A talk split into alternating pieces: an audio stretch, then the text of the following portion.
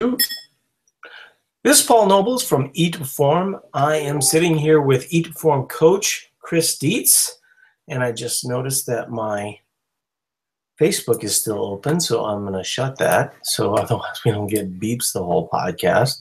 So, Chris, why don't you um, tell everybody hi and then talk a little bit about, you know, when you started Eat Perform as just like a basic introduction.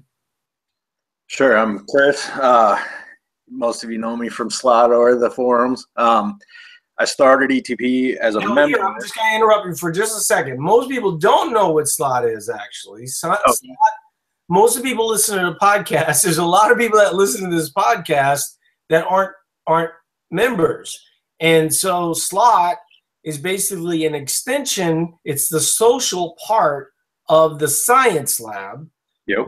Is the forums that each of the members get, and um, Chris is somewhat legendary in slot, you know, based on posting, you know, a lot of uh, pictures and just being really active. So go ahead and Okay. I I joined Eat to Perform as a member in November 2013. Um, so I've, I've been here two years. Um, I was made a coach in November of 2014, entry level, moderator, uh, intern level. Um, and then I was asked to come full time in July. Uh, and that's kind of where I'm at now. I'm a competitive power lifter. I've also done uh, the Granite Games, so some CrossFit competition in there too. Um, that, that's pretty much my backstory. Yeah, so we'll we'll get a little bit more in depth with that um, as we sort of move into the story. We're going to try and stick to the theme a little bit, but I also want people to sort of know like your story because some of the things that are, you know, one of the things that we get a lot um, is we have a lot of people that will often say, you know, is to form for me? you know, I don't feel like I'm an extreme athlete. And um, so we'll talk a little bit about that because, frankly, you know, it really is for everyone. Um, most people, I think, whether, you know, even if they're just sitting on the couch, they aspire to doing more than they're doing now. And so Eat Form certainly is for those people. So um, we've started the podcast recently where I've started to tell like different stories. Um, and, and if you know me, you know that I tell stories fairly often about like things that happened to me in the past. So, you know, um, with Chris on, I wanted to tell the story about the first time. Did I ever have I told you the chain story ever? I don't think so. Okay, so um, when Even Form first started, I got my garage gym, which is actually sitting right next to me in my basement right now. Um, if you're not, um, if you're listening to it on the podcast, we also do this on YouTube. And on YouTube, you can actually go back for three years and listen to all the podcasts, which is kind of interesting and, and just seeing the evolution of Eat to Perform and how we've been able to refine our message over time. So uh, early on, you know, I got my garage gym. I was doing some lifting as accessories to my CrossFit work, and I have to say I wasn't really super great about it. I mean, I, I did all the things that basically I wouldn't tell people to do right now.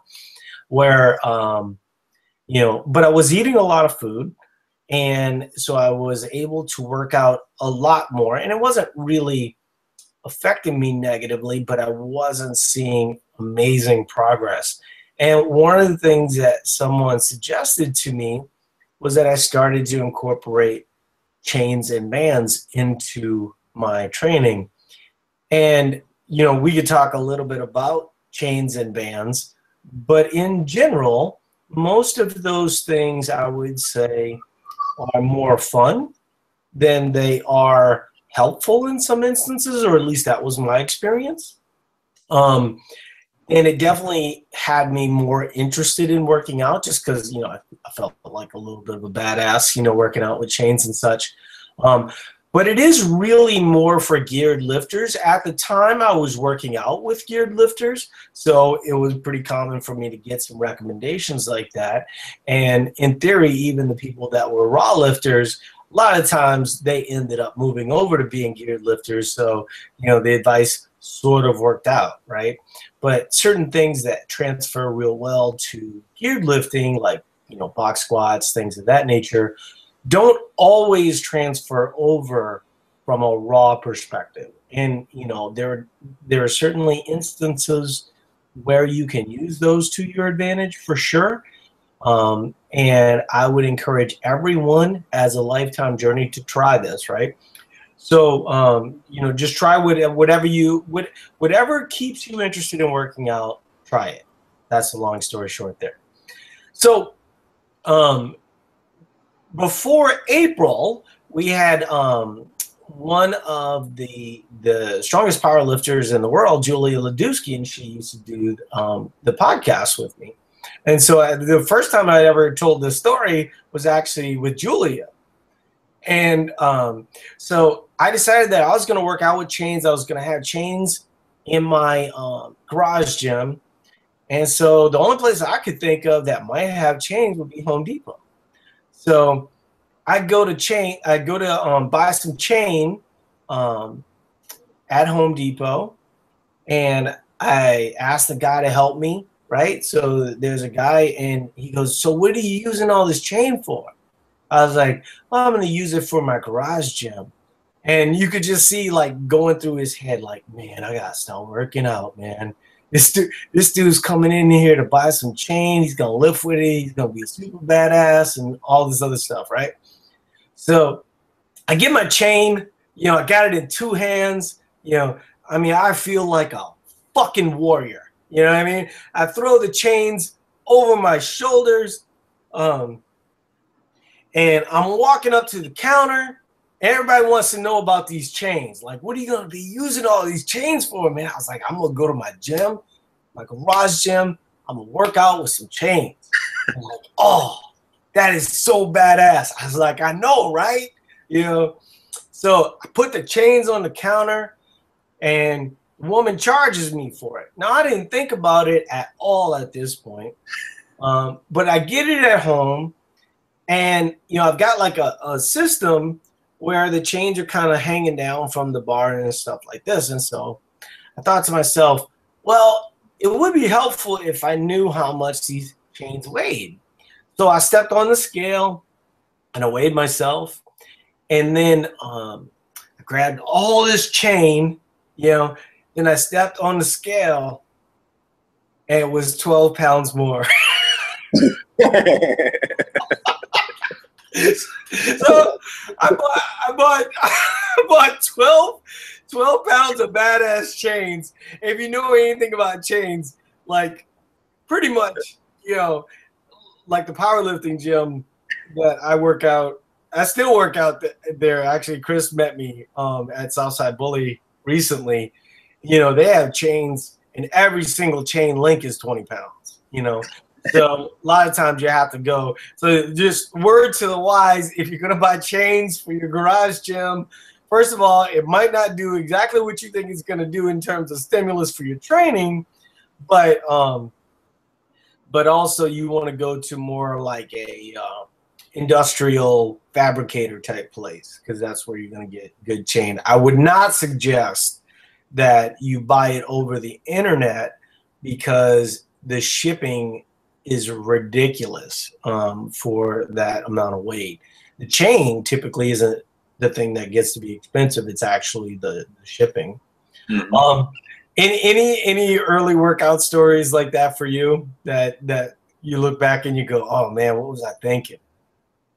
Oh man, um, trying to think about it really. Um,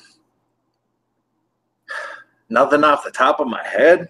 Yeah, if you think of something, you you, you can come back to it. I'm gonna yeah. talk a little bit about um about uh, our Chicago meetup, um, which is you know we we you know I just flew into Chicago Saturday night, and then we met with um, about 15 to 20 Eat the Performers. Went and had deep dish pizza in Chicago. Nice. We had um, Heidi Graham from Australia flew into Chicago um, as part of this meetup. She's kind of meeting with various groups from from each form throughout the country, really, and so so that's kind of cool. Uh, it's kind of nice to to you know have that impact on people's lives where they would fly you know, all over the world and then meet up with everybody. Nobody really knew to the last minute that I was coming.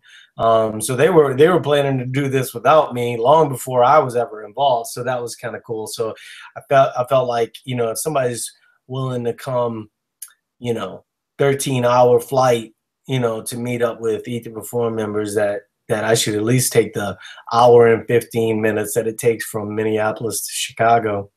Um, probably, you know, there was so many, so many really good things to, to talk about, but really the funniest was when, um, you know, if you're not familiar with Eat to Perform, we're, we're not like your traditional dieting site, right? We, we basically, you know, talk to people about having a moderate relationship with food, you know, where, you know, if you want to have pizza, that's fine. You know, um, there's times where pizza makes some sense, you know, and, uh, um, and, so, you know, it, it sort of takes out the rigidity of you know the the whole system and usually helps people um, change their relationship with food and so uh, so we, we're eating the pizza and it's about 7:45, and I was like, "Hey, you guys, Sprinkles is about to close." So um, Sprinkles Cupcakes is kind of a big thing in, in, Chicago. If you're not familiar with it, it's the one with the it, it was one of the the first cupcake companies, you know, to ever really do it. Now there's like a cupcake place on every corner, you know, um, because of that that show on the Cooking Channel or whatever. Um, but uh, we we ended up packing in the car. So there's a a, a bunch of to Performers, you know, and I think we had like eight people stacked in the car, sitting on each other's laps, and my daughter was in there. You know, it was sort of like you know a, a moment from like Bill and Ted's Adventure, you know, except for you know it was all all cupcakes, and I was the only dude. Um, so yeah, it was it, it was pretty cool. Um, but I think uh, you know it really exemplified what we're about, you know, and uh, you know the conversations that that we had, and and just it was just a, a, total blast. And you know, I know a lot of people look at me as like the eat perform guy, and they think to themselves, you know, well. Um, you know, I appreciate that guy coming, and they don't see it the way that I see it. You know, I just view myself as as someone that sought out, you know, a bunch of people like with goals like me, you know, where, you know, I didn't want to be, you know, 4% body fat and, and starving myself all the time. I wanted to work out. I wanted to, you know, feed my workouts appropriately. And magically, the science matches up to the way that most of us actually want to live, you know, and um, we'll talk a little bit about that actually right now. Um, anything you want to say to that, Chris, before we sort of move on to what I think is really a big topic right now as we start to bring on a lot of new performers? Oh man, Chicago sounds like my kind of town. I've been there a couple times. They got the pizza's phenomenal. The the cupcakes are definitely phenomenal. Um, I know we had we had talked about going, just couldn't make it swing with the holidays, but that sounded like a blast. And um, what you were just talking about, which we'll get back into, was that that the flexible way of eating is what really drew me into ETP when I started. So I, I think it'll be cool when we get back to that.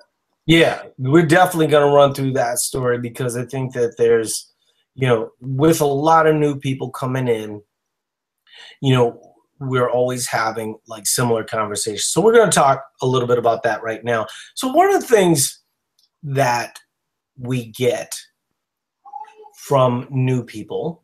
And right now we have a lot of new people signing up um, because of the new year. Is there's two things that people will often default to. One is this is overwhelming or this is confusing. Now. I'm fairly certain that Weight Watchers gets the same questions, right? That virtually any place gets the same same questions. So I wanted to dissect the problem a little bit because I think that what people aren't realizing is they're falling a victim to a little bit of their mentality, right?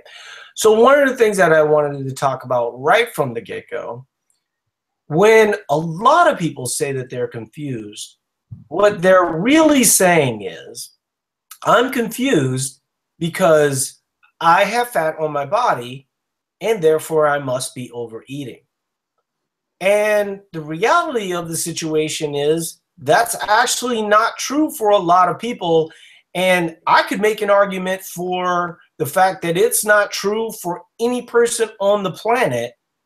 And the way that I would do that is by saying any level where you're trying to maintain an adequate metabolism and you're trying to work out, you know, at 100% in the gym, needs to be going through cycles. And what, what's interesting about Eat to Perform is that Eat to Perform is not new. It's not, it's not like like I didn't I'm not the first person to ever talk about eating an adequate amount of food for what you do. I am a, the first person to talk about it for 47 year old people, right?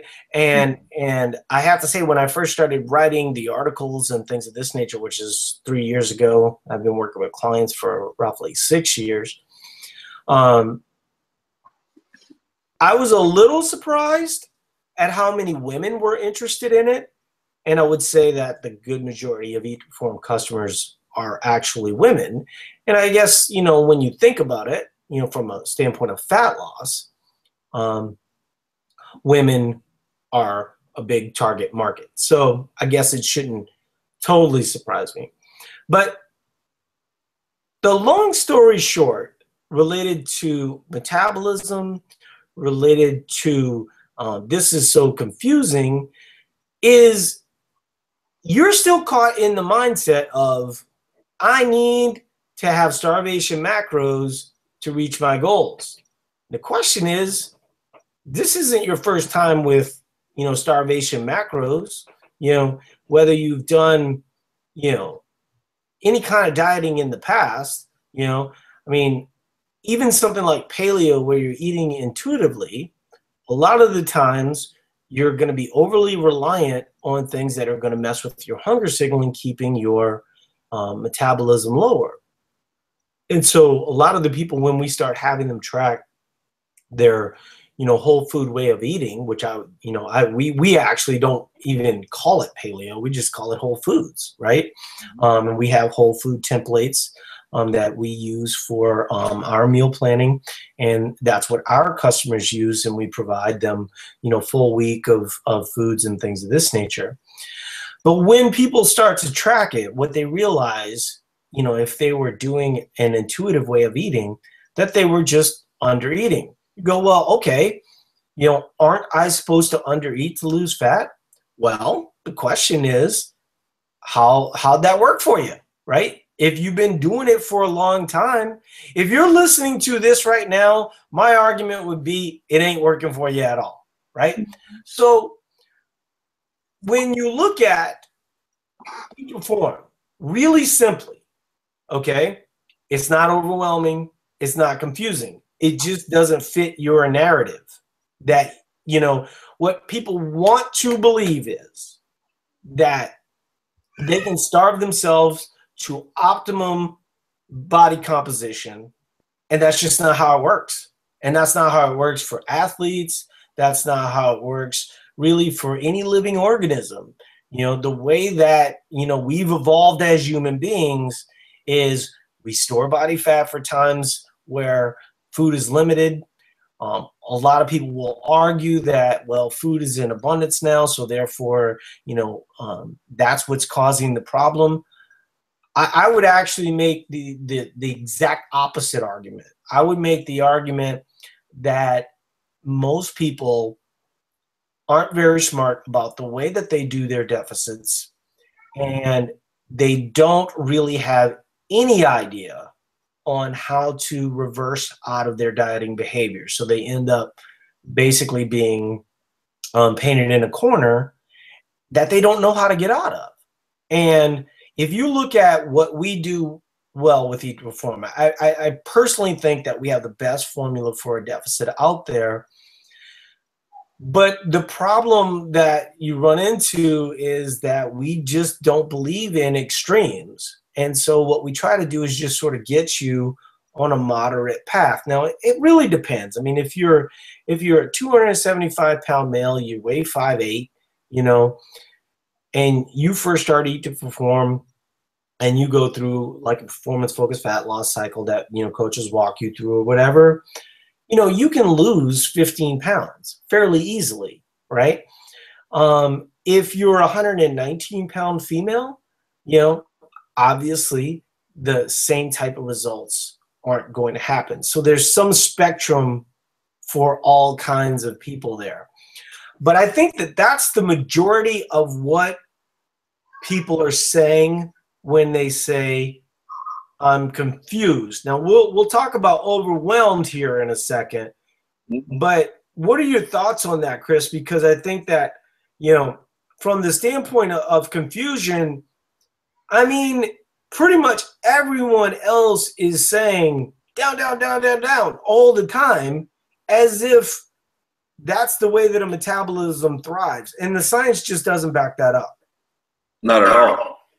Um, when when I started, I, I had gotten painted into that corner you're talking about. I had spent years uh, cutting and cutting and cutting and cutting, and my problem was that I had no reference point to go on. I didn't know what my TDEE was.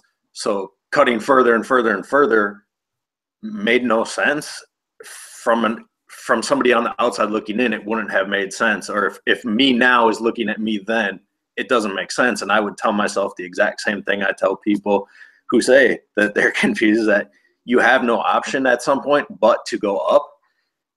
Right. Yeah so that you, you get painted into that corner you can show them the ladder.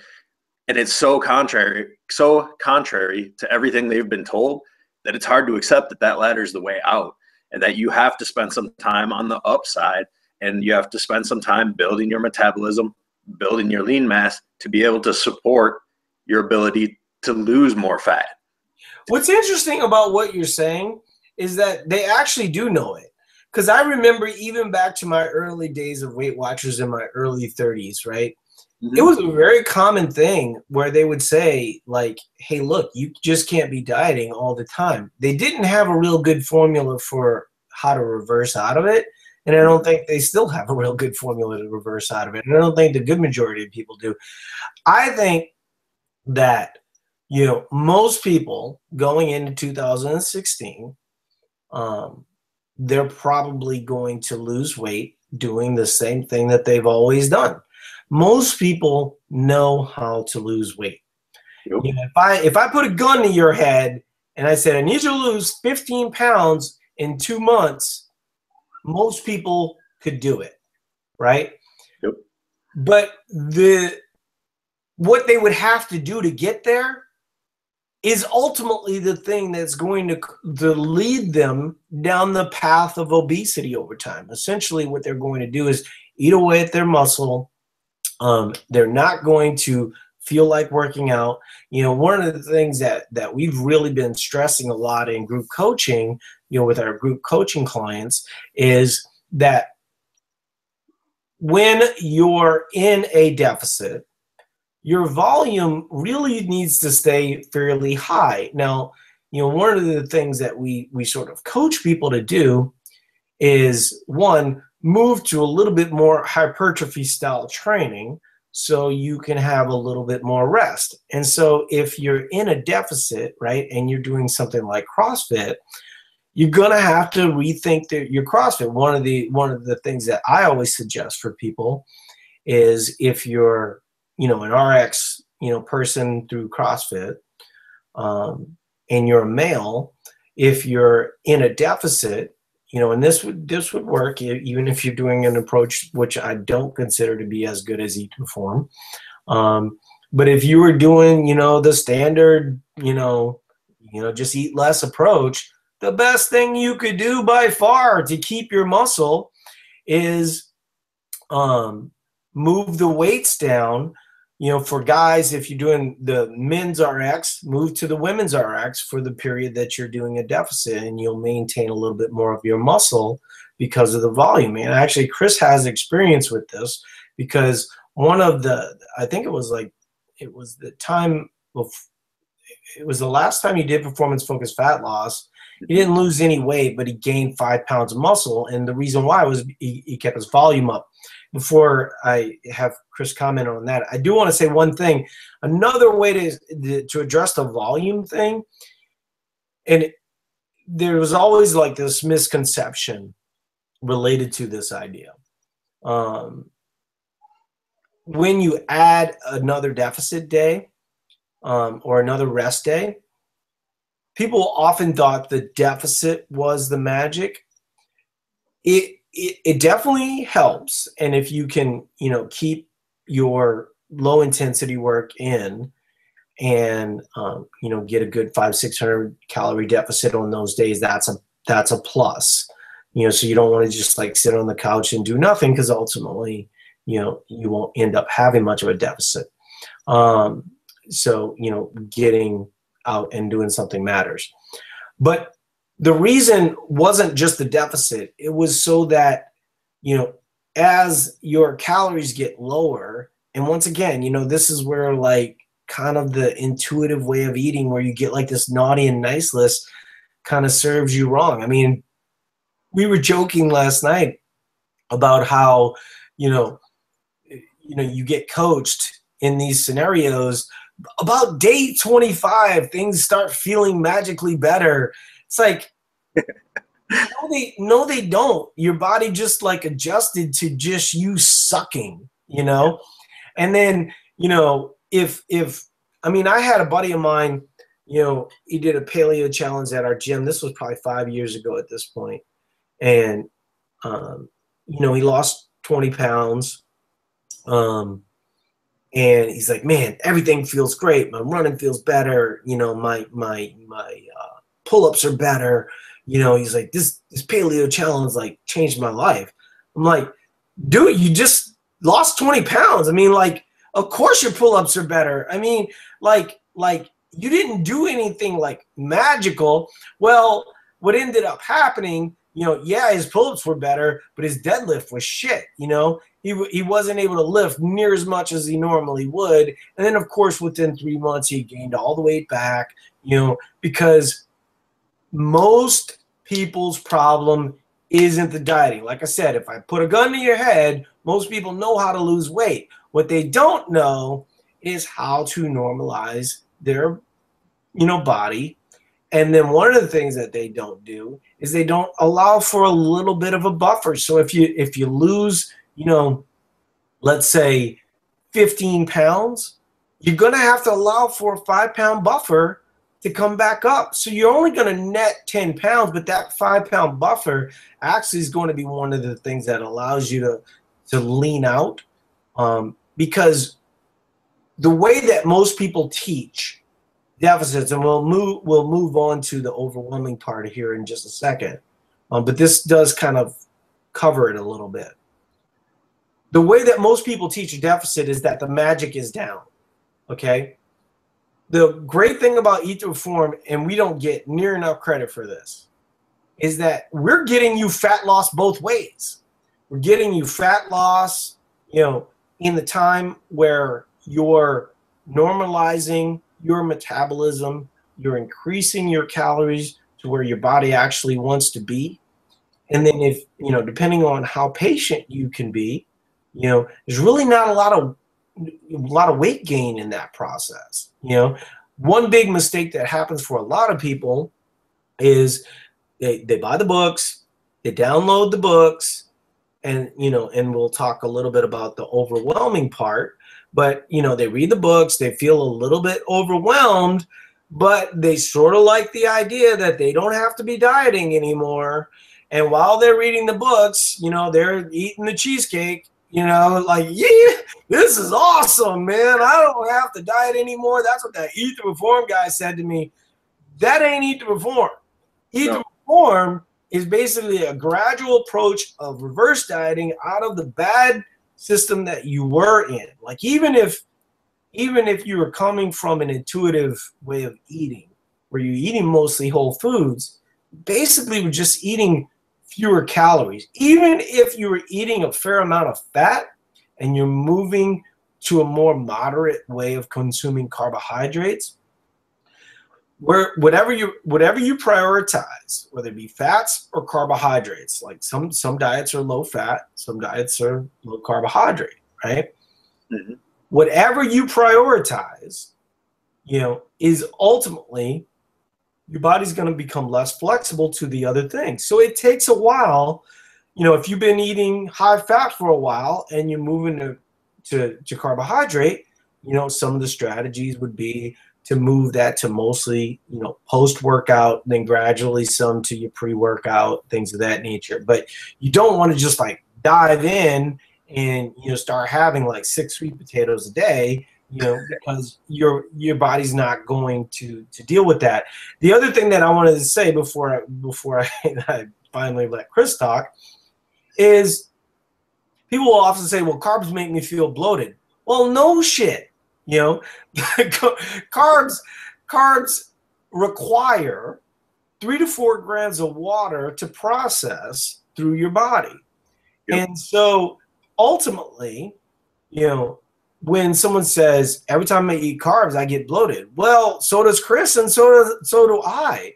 But that that process is what's needed for the the glucose in those foods move inside your muscle. One of the really interesting things about when glucose is in your muscle and you're able to use it to work out better, to run better, all these different things your body typically will not release glucose without a really good reason to do so. So, glucose is not going to store as fat once it loads into your muscle. And that's a really important thing for people to realize because if you're coming from a low carbohydrate way of eating, a lot of times your body is relatively sensitive to insulin. And those folks will end up gaining lean mass relatively quickly and a lot quicker than someone like Chris or myself who actually eat a moderate amount of carbohydrates. Um, so obviously I covered a lot of area there, but you know, I just wanted to, um, you know, there was just a lot of things that a lot of ground that needed to be covered. Yeah. Um, any thoughts on on on what I'm saying, or or you know, just kind of how the mentality changed? Because you kind of came from relatively low carb background. Yep. Um, I was very low carb at the time and had to increase um, my calories and my carbs. And I, I, suffered through all those same suffered. I use that loosely, but through all those same symptoms or or um, situations where I was dealing with that bloatedness and that I wasn't quite sure what that meant at the time. Um, but the coaches helped walk me through. Um, specifically, April was the main person I was dealing with at the time. But um, and and like you just said, I put on a lot of mass, a lot of lean mass right in the beginning because I was as insulin sensitive as I was.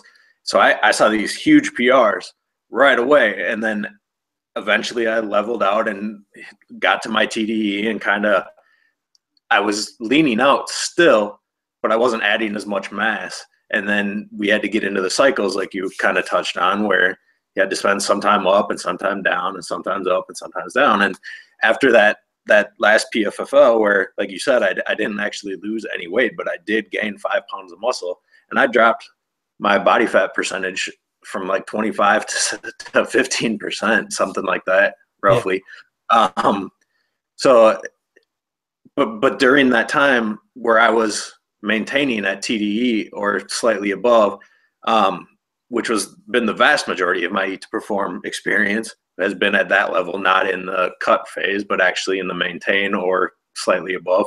Um, I, I dropped 10% doing that too.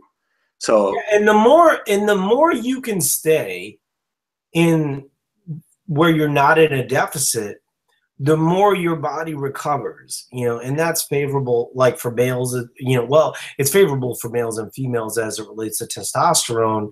And, you know, that's going to be one of the things that actually allows for for muscle mass. I mean, you know, we don't really need to get super into it because it's kind of an involved discussion, but you know when we're talking about building lean mass we're not just talking about building muscle. We're talking about building blood vessels and capillaries and you know all these things that are required to support that new muscle system. And so the body doesn't do that easily. And um, i just if you're going to do that you know you need to focus on getting better at exercise. And it's very difficult to do that when you're under eating all the time, whether that be intentionally or unintentionally. And I, I do believe that there's a lot of people unintentionally under eating. You know, one of the arguments that I'll always make to people is, you know, I'll ask them, do you think you're overeating? Well, yes, I think I'm overeating because I have more fat than I would like to have on my body. I was like, well, awesome. Then let's do this We'll have you eat your total daily energy expenditure and you should lose weight. And they're like, okay, what's my total daily energy expenditure? 2,400 calories. Well, that sounds like a lot of food. Well, are you overeating or are you not overeating? You just told me you were overeating, you know? And what, what, what I think people mean when they overeat is I think that they mean that the majority of the days they eat like a normal human being and then on Friday and Saturday, they might have pizza, they might have beer, they might have this or that, right?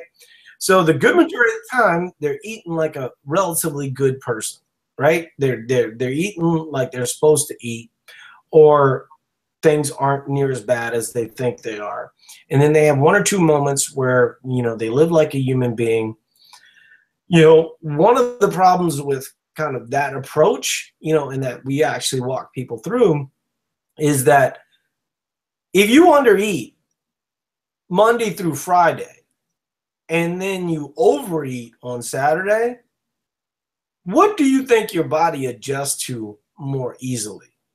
It's going to adjust to the way that your body is the good majority of the time. So, all you're really doing is working out a lot and decreasing your metabolism. You'd be much better off working on an average most of the time. That way, when that spike up happens on Saturday, you know, your body's actually ready for it rather than, you know, this being kind of, you know, dealing with a bunch of bloat and then paying the price, you know, till Tuesday or Wednesday, you know, and then just constantly being in that cycle.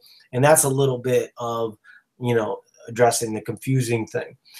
In terms of overwhelmed, okay, here's the thing about overwhelmed, and I'm just gonna be blunt with you, you know, and and you know, I know that this is gonna be something that a lot of people are gonna object to. I'm gonna point the finger at myself, okay? From 30 to 40. Okay, first of all, when I was like 25 to 30, and I would, you know, my number was like 185. Whenever I get to 185, you know, I'd cut back on cokes and M and M's, and and and I would get back to 185. But it was fairly simple. You know, I was relatively active. I've always been kind of a fidgety person. You know, I'm always like up walking around, things of that nature, and that's still to this day, right? Um, I just think that that's the way that I'm wired. Some people aren't wired that way. So from 30 to 40, you know, things started to slow down for me a little bit. My lifestyle wasn't as active. You know, some of the flag footballs and softballs and things that I did for activity started to go away. Started to have kids, things of this nature. But I always knew what the problem was. There wasn't like any secret, right? I mean, I knew that when I was 25, you know, I was playing, you know, flag football three days a week. I was, you know, doing all these things and then as I started going in my 30s and 40s and had kids, you know, my life just adjusted. I think that people aren't honest with themselves about that part.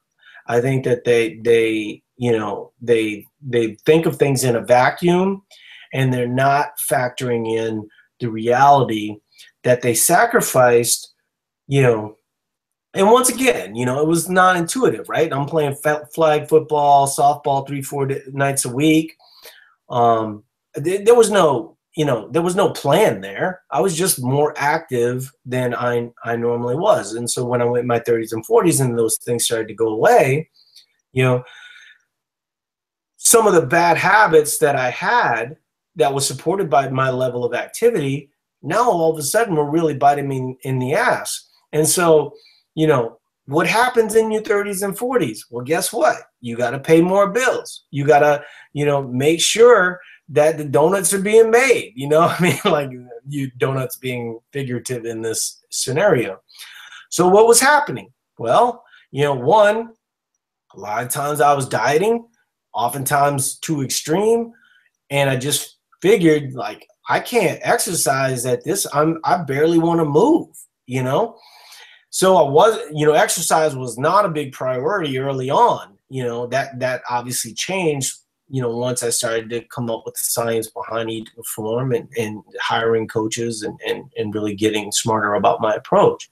But when you under eat, you know, it's gonna catch up with you, right? Your sleep's gonna be compromised. You know, you're not gonna feel like working out all these other types of things. So when people say, you know, this is really confusing or this is overwhelming to me, well, guess what? You know, you're going to have to take the reins. You you have to be the type of person that starts to add in. I mean, one of the reasons why I asked Chris to do this podcast with me is because we sit in contrast to each other. Chris is one of the best to Perform, you know, stories we've ever had. You know, and he just so happens to be Perform coach because obviously, you know, we you know we try to get you guys the people that are the best examples for you. But Chris and I could be could not be more different. Chris is very, you know, his routine goes a certain way. He works out the same day, he eats certain times, he eats X amount of meals, you know, all this other type of stuff. I'm like the complete and total opposite. Now, is Chris stronger than me? Is is Chris able to to see more progress than than I am? Absolutely. You know, I mean, like, there's no excuses here, right? I mean, I run a kind of big business you know and i think that we all need to divorce ourselves a little bit from this idea of confusion and go well what can i do chris can do more than i can you know? Chris can have a better schedule than i can. That's not the discount chris's scenario right? He has to work hard to do what he does. But when you look at the people at the CrossFit games, right, and they're all labbed up and stuff like that, don't be thinking to yourself, oh, well, I'm fairly certain Rich Froning is eating chicken and kale. Because if you want to, you can watch on iTunes the Rich Froning story where he's eating five, 6,000 calories a day. Why? Because he works out six times a day, right? So if you want to work out six times a day, you know, and and and make that a big priority in your life and and live in a little tiny house, you know, you know, I mean, like like there's ways to structure your life, but that might not be reality for you, you know? And so continuous continuing down that path of saying, well, this is all overwhelming to me, basically just makes you into a victim where you're not taking control of your behavior. And I'm saying that from the perspective of someone who didn't do that for 10 years straight, right? I allowed myself to be a victim of my circumstance rather than actually starting to understand what worked for me and what didn't. Basically, I would just do the starvation macros thing and, you know, and and then you know I would get tired of that and go, this is not sustainable, and all of a sudden it's Cheesecakeville, right? All, all the way from 185 pounds to 230 pounds. The minute I started to take control of my situation, started researching the situation, looking for people smarter than me. That's essentially what to Perform coaches are for you guys. You know, the good majority of people don't use Chris. They don't use me. The good majority of people that buy Eat to Perform, they read the books and they don't use the resources that we put available to them. The good majority of diets and dieting type systems don't have any level of support or the support that they do give you is like, attaboy, kid, keep eating nothing. You know, it gets better over time, which is total bullshit. You know it don't get better over time. You've been down this road too many times, and that's why you're still listening to this podcast. So what I'm saying to you is don't allow yourself to be a victim. That was the thing that made the biggest difference in my life. Is that I said to myself, I am too smart to be fat, you know? And and fat is relative. At 230, I was morbidly obese, right? When I was, you know, um, you know, there, there's the picture on the sales page where, you know, I'm 162 pounds at 21%. You know, six months later, you know, I got 15 more pounds of muscle in my frame and I'm 9% at 165 pounds, right? So, what was the difference there? Well, one, there was research, there was understanding my body and asking asking for help. You know, um, ultimately, like Chris and April and myself, and you know, we weren't all there at that time. We were still trying to figure that out. But that's what Mike Nelson was available for me back then. And you know, I had a kind of team of resources. There's still a bunch of PhDs that we use for our coaches course that you know um, I bother to this day you know, if I have a question and and and they have an answer. And so that's where I really want people to, you know, if you're feeling overwhelmed, certainly something like what we do with group coaching can be helpful. But the reality is you can go in the forums and ask a coach a question any day.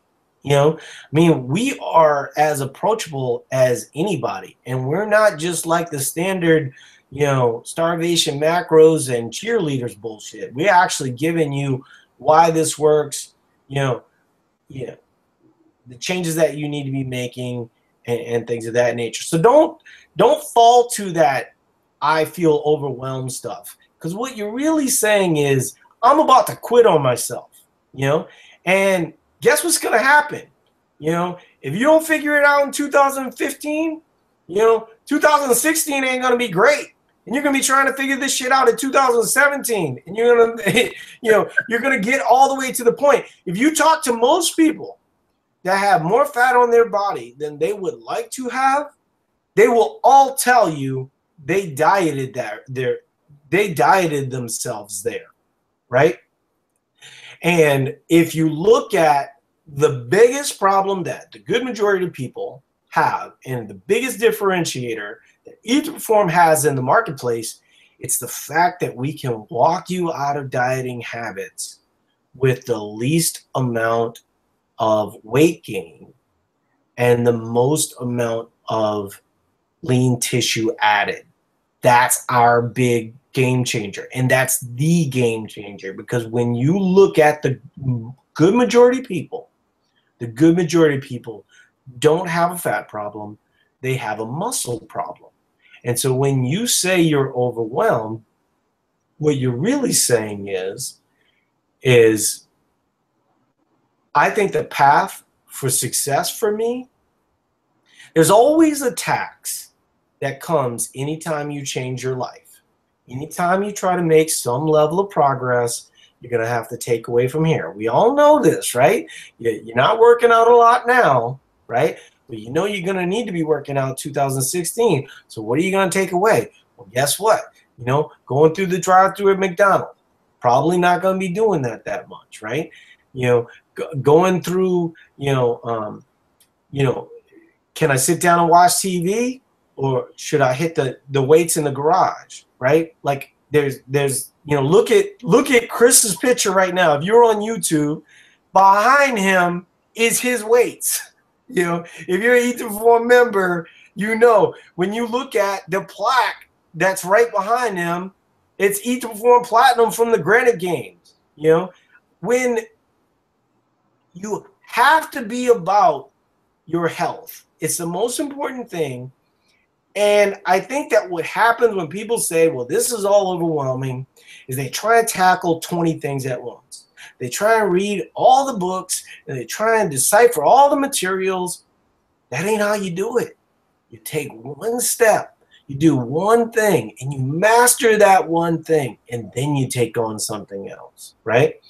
So, do you remember back to like some of the early habits that that you had to change? Because you know that's where I, you know, we're really, you know, I've got a little long-winded, but I really, you know, I really need people to understand, you know, that the biggest change in my life was not allowing myself to be overwhelmed to break it down to simplistic parts that I could master that would make all the difference in the world. I think the other thing that's really important to that, though, is the rigidity of what they believe to Perform to be. They want it to be the rigid system that they've always, you know, had before. Eat to Perform is basically how you should have been eating all along. It's how your life should have been all along the good majority of people that are having great success doing Eat to Perform, they're doing so because they've got, you know, months and years under their belt. And that's what ultimately is going to make the difference for you.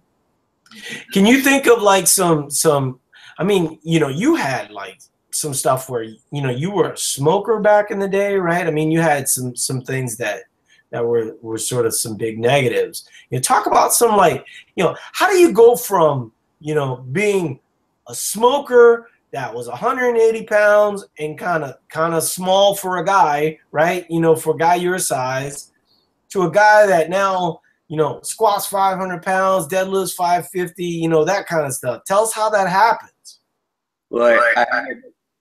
Well, I, I, like we talked about pretty rigid in my own training.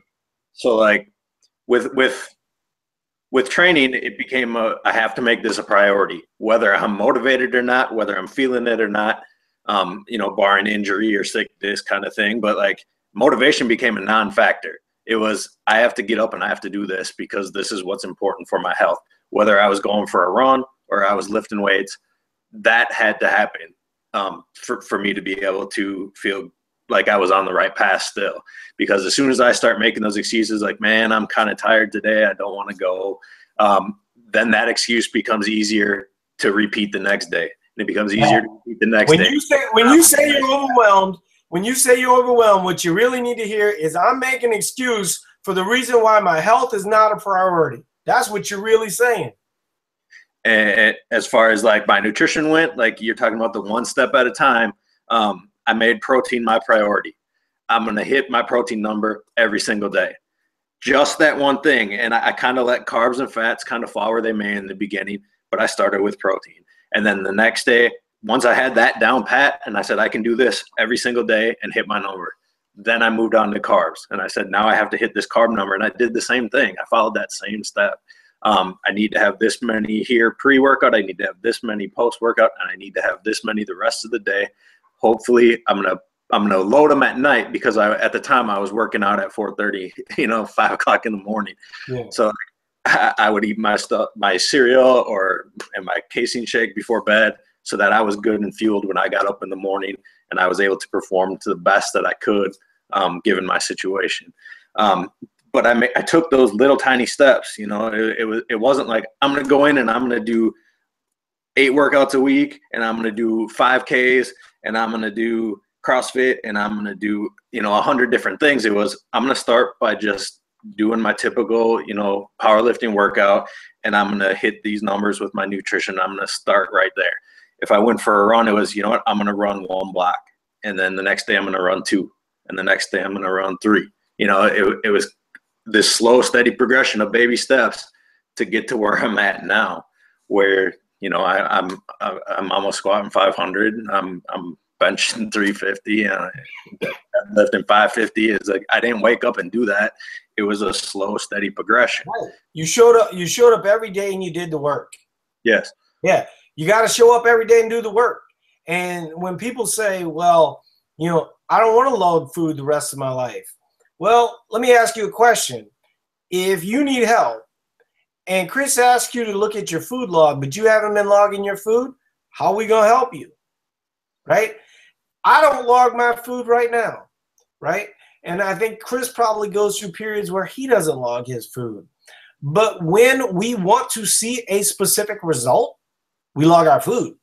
because that's when it's most important. And so if you're sort of lost and confused and overwhelmed, don't snuggle up to all the things that are going to keep you lost, confused, and overwhelmed. Snuggle up to the things that are going to allow for some level of dissecting the problem. Whenever somebody says, Well, I don't check the scale, I don't log my food, I don't do this, I don't do that, I go, Well, who told you to do that? Well, I was reading this website and they said this and that. Well, okay, that's good. So tell me how your results are going. Well, I'm talking to you, right? Well, right. So your your results aren't going good. So what he's really saying is is that the information you should have been collecting, you didn't collect, and therefore you're lost. So don't say to me that I'm overwhelmed and confused because I'm not collecting that information. That information is going to give us the clues that's going to allow for you to solve the puzzle. That's how it worked for me. That's how it worked for Chris, right? Mm-hmm. But I remember the thing that I remember, I talk about this a lot, is I remember thinking to myself, I'll never give up my cream and sugar in my coffee, and I'll never give up my bagel and cream cheese. I, I don't eat bagels and cream cheese anymore, and I drink my coffee black. There's a couple things that go into that. One, I really like coffee, you know, so I like to be able to drink a little bit more of it if I was drinking it with cream and sugar, you know, basically it was about six, seven hundred calories that I didn't eat on a daily basis, you know, and so I could put more food there. I would say, you know, when people talk, you know, it, it's sort of funny because, you know, whenever you start talking about, you know, allowing for a flexible way of eating, all of a sudden people just, you know, they get all worked up about, oh my goodness, he said you could have sugar or he's ha- he's eating a cupcake, you know. Well, I don't eat cupcakes every day, you know. Um, I'm basically trying to live a life that allows for some level of flexibility. The good majority of the time, I'm eating real food, you know. And it's not because I think real food is magical somehow it's just that real food is better than food that doesn't have a lot of nutrients. So when I was eating, you know, drinking cream and sugar, well, one, you know, I'm slightly dairy intolerant, you know, um, and then two, sugar's not really going to provide you a lot of macros. I mean, it, it really doesn't get you a lot of glucose, right? Um, and it's not really allowing for what you need to perform better in, in the gym. A lot of the time when somebody says they're sugar addicted, what they're really saying is that they're they're energy addicted. So if you find yourself like, you know, eating five or six apples, you know, after workouts, you'd be better off eating sweet potato because that's what your body really wants you know so when you think of yourself as sugar addicted you should really start to think energy addicted because you're probably under eating for the amount of energy for the amount of work that you do on a daily basis. Mm-hmm. so now i don't eat bagel and cream cheese and i don't drink coffee with cream and sugar but i did have those in the beginning as qualifiers. I said i'm going to keep those in while i fix all this other stuff right? So what I did was I mastered lunch and dinner while I was trying to figure out my workouts. And I want to talk a little bit about that because you know that's an important part of of eat to perform. Um, one, I did not believe that I could work out and and lose weight. I mean, for 10 years I sort of battled that problem. I, I, I knew that I didn't feel like working out um, because I was dieting too extremely. Now, people could make the argument to me, well, what if you did it where it wasn't so extreme? I would still make the argument that volume always matters. In every instance where I've seen an athlete make, you know, and I, you know, I said athlete there, but you know, in reality, it could be human being right? Like mm-hmm. if you're a human being, your goal on this planet is to thrive. And so you're not going to want to do that with a lack of energy. And so that was sort of a hurdle I had to stumble over for 10 years before I figured out that if I didn't make performance a priority, so I went the opposite way, right? So so I'm not unlike any of you guys. I have the same problems that you have. And so whenever I do anything, I do it 100% the other way. So when I first started, I was like, well, okay, you know, I'm just going to eat normal and then I'm going to try and outwork those habits. And when people say you can't out eat a bad diet, I often say, Have you tried? And the good majority of people have not tried. Well, I'll tell you, I tried. Okay. and I'm going to tell you exactly what happened. I was not ready for that level of work capacity. Um, I got sick um, and I got, you know, kind of like minor little injuries a fair amount when I first started off.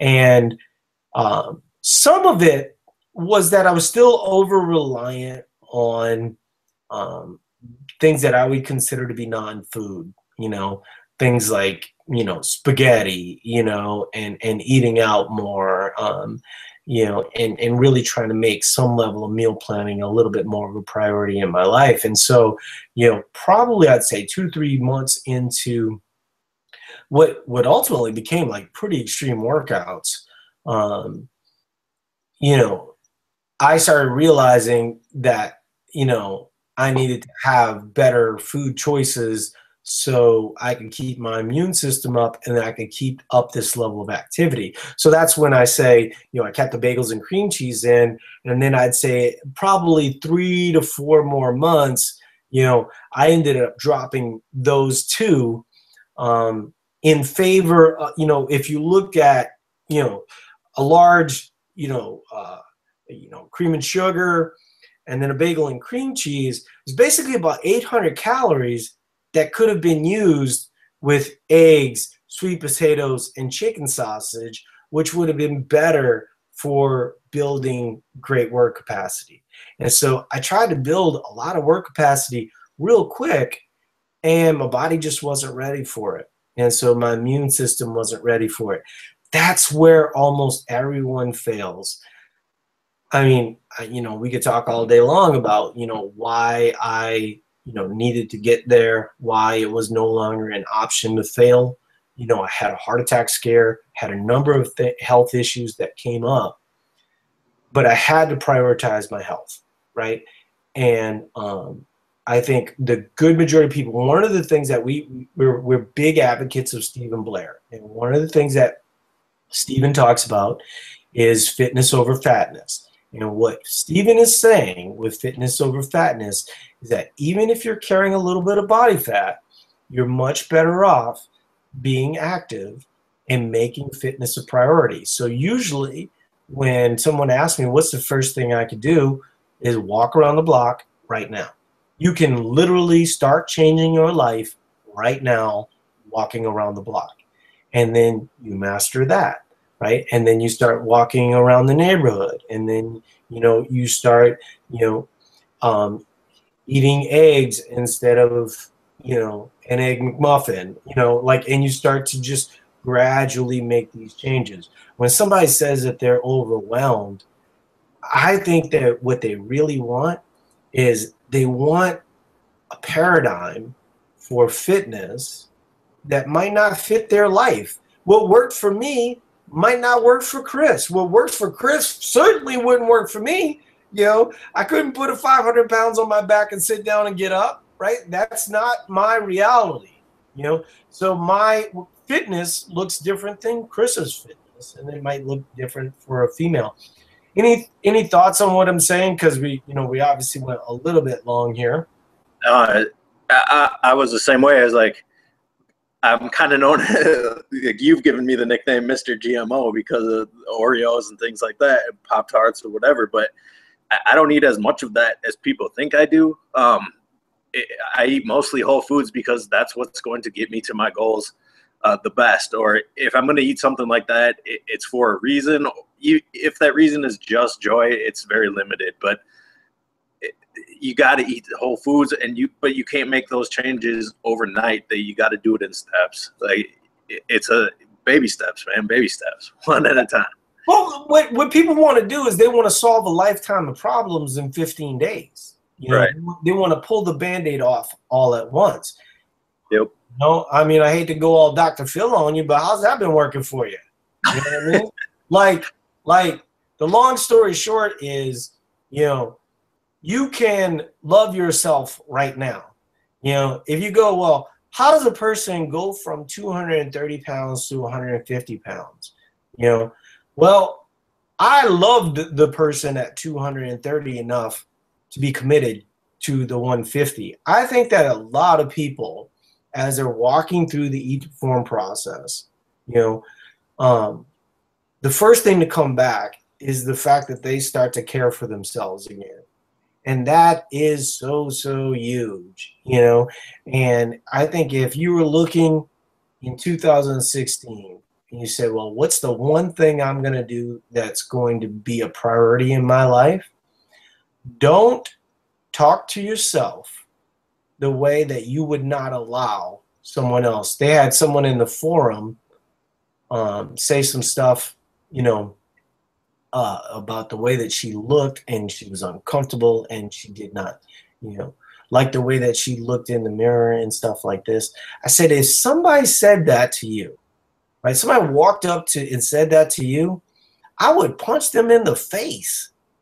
I would not I would not allow someone to talk to you that way. Yet we allow ourselves to talk to each other, you know, to ourselves that way. You know, now I don't, Chris doesn't. We know that that's an important part of the process. You know, you have to care for yourself enough to go, you know what?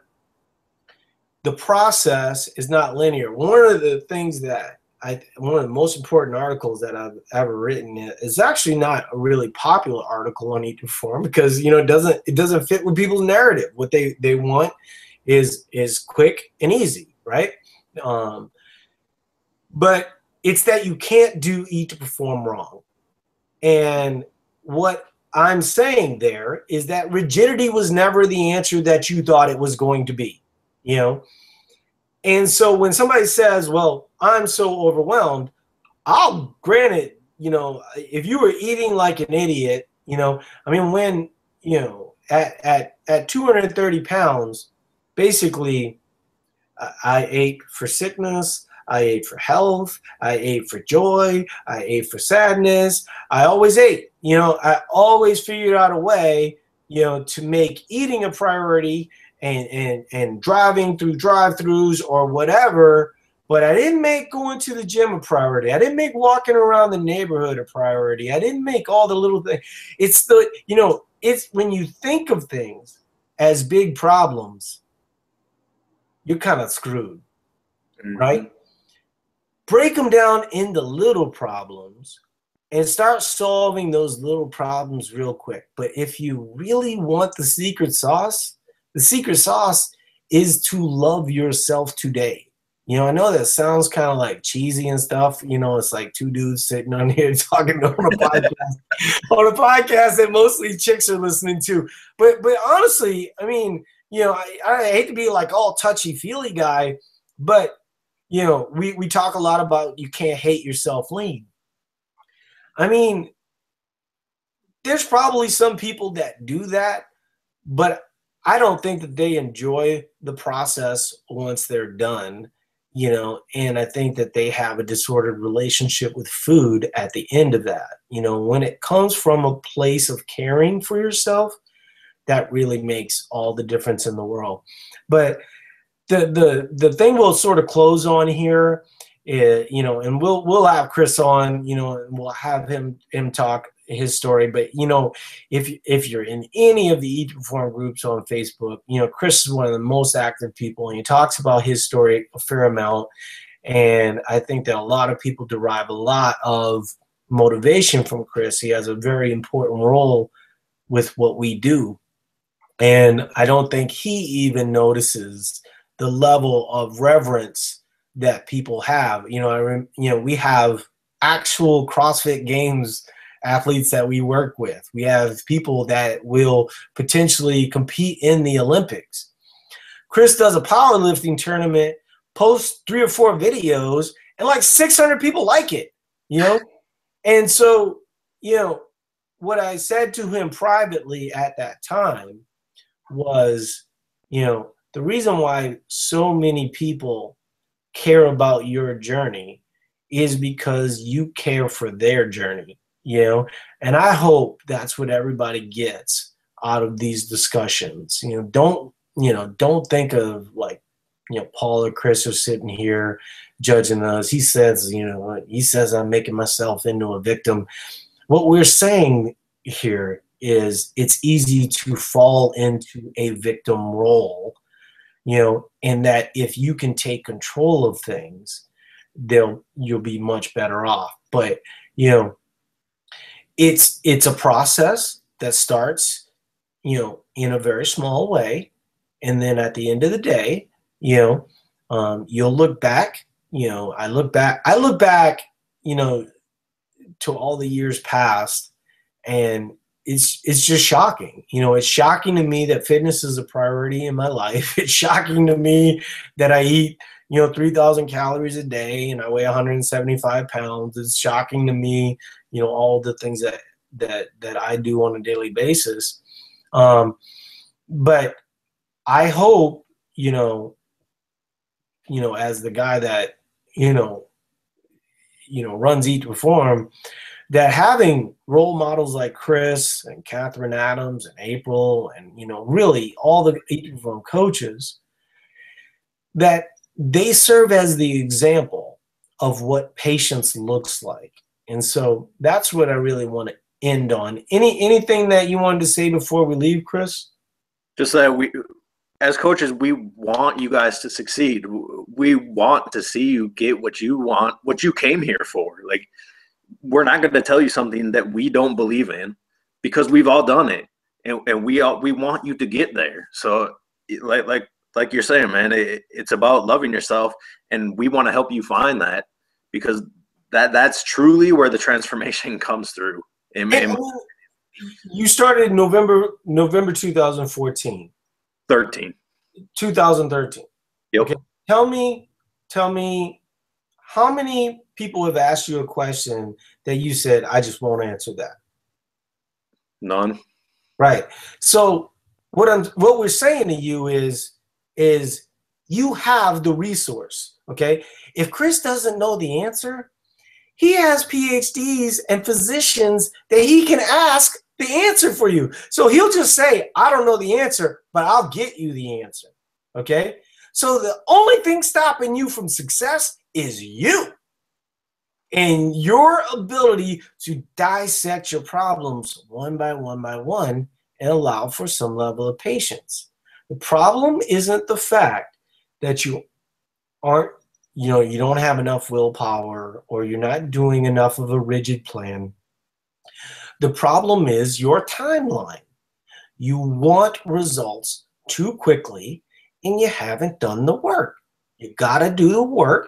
You got to eat the food and you got to allow your body to recover and be the way that it wants to be. And sometimes, you know, I think this happens for a lot of the women in the group, you know, you have to sort of change this ideal image that you believe. And don't that, that's the other thing too. Like don't don't don't fall into that, you know, it's the media bullshit. The media ain't doing shit to you.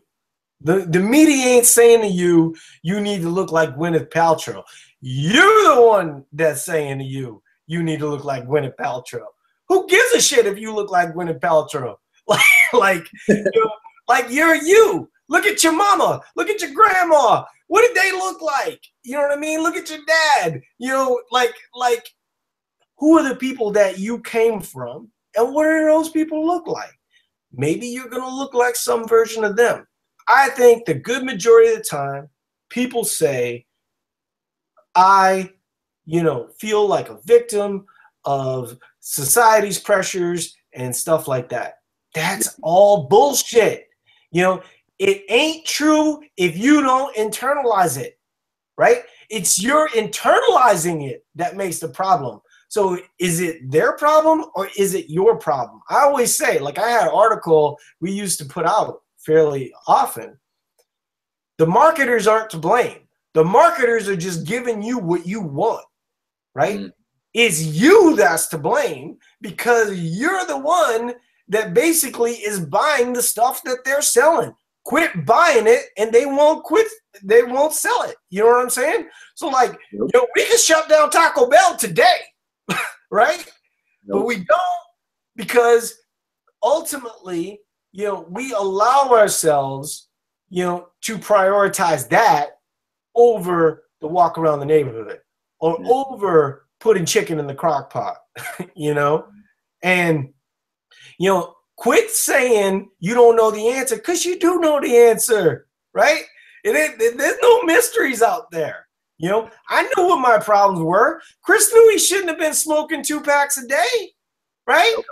So, so let's quit it. Take the reins. 2016 is going to be different because all that 15 day bullshit, 30 day bullshit, two month challenges, all this other type of stuff, we're going to get you out of that. And we're going to change it from, you know, these instant results, you know, to a realistic approach to what health, health and fitness looks like and where you have the resources to achieve the goals that you want to achieve. So I appreciate everybody being here. I appreciate Chris taking the time. He didn't have to do this and uh, but you know i know you know i wanted to have him on for a long time and i'm going to try and get him on where he where he actually gets to talk um, sometime soon here. So all right guys i'll i'll talk to you later. Chris you want to say goodbye to everybody? Later guys. All right talk to you later. Bye-bye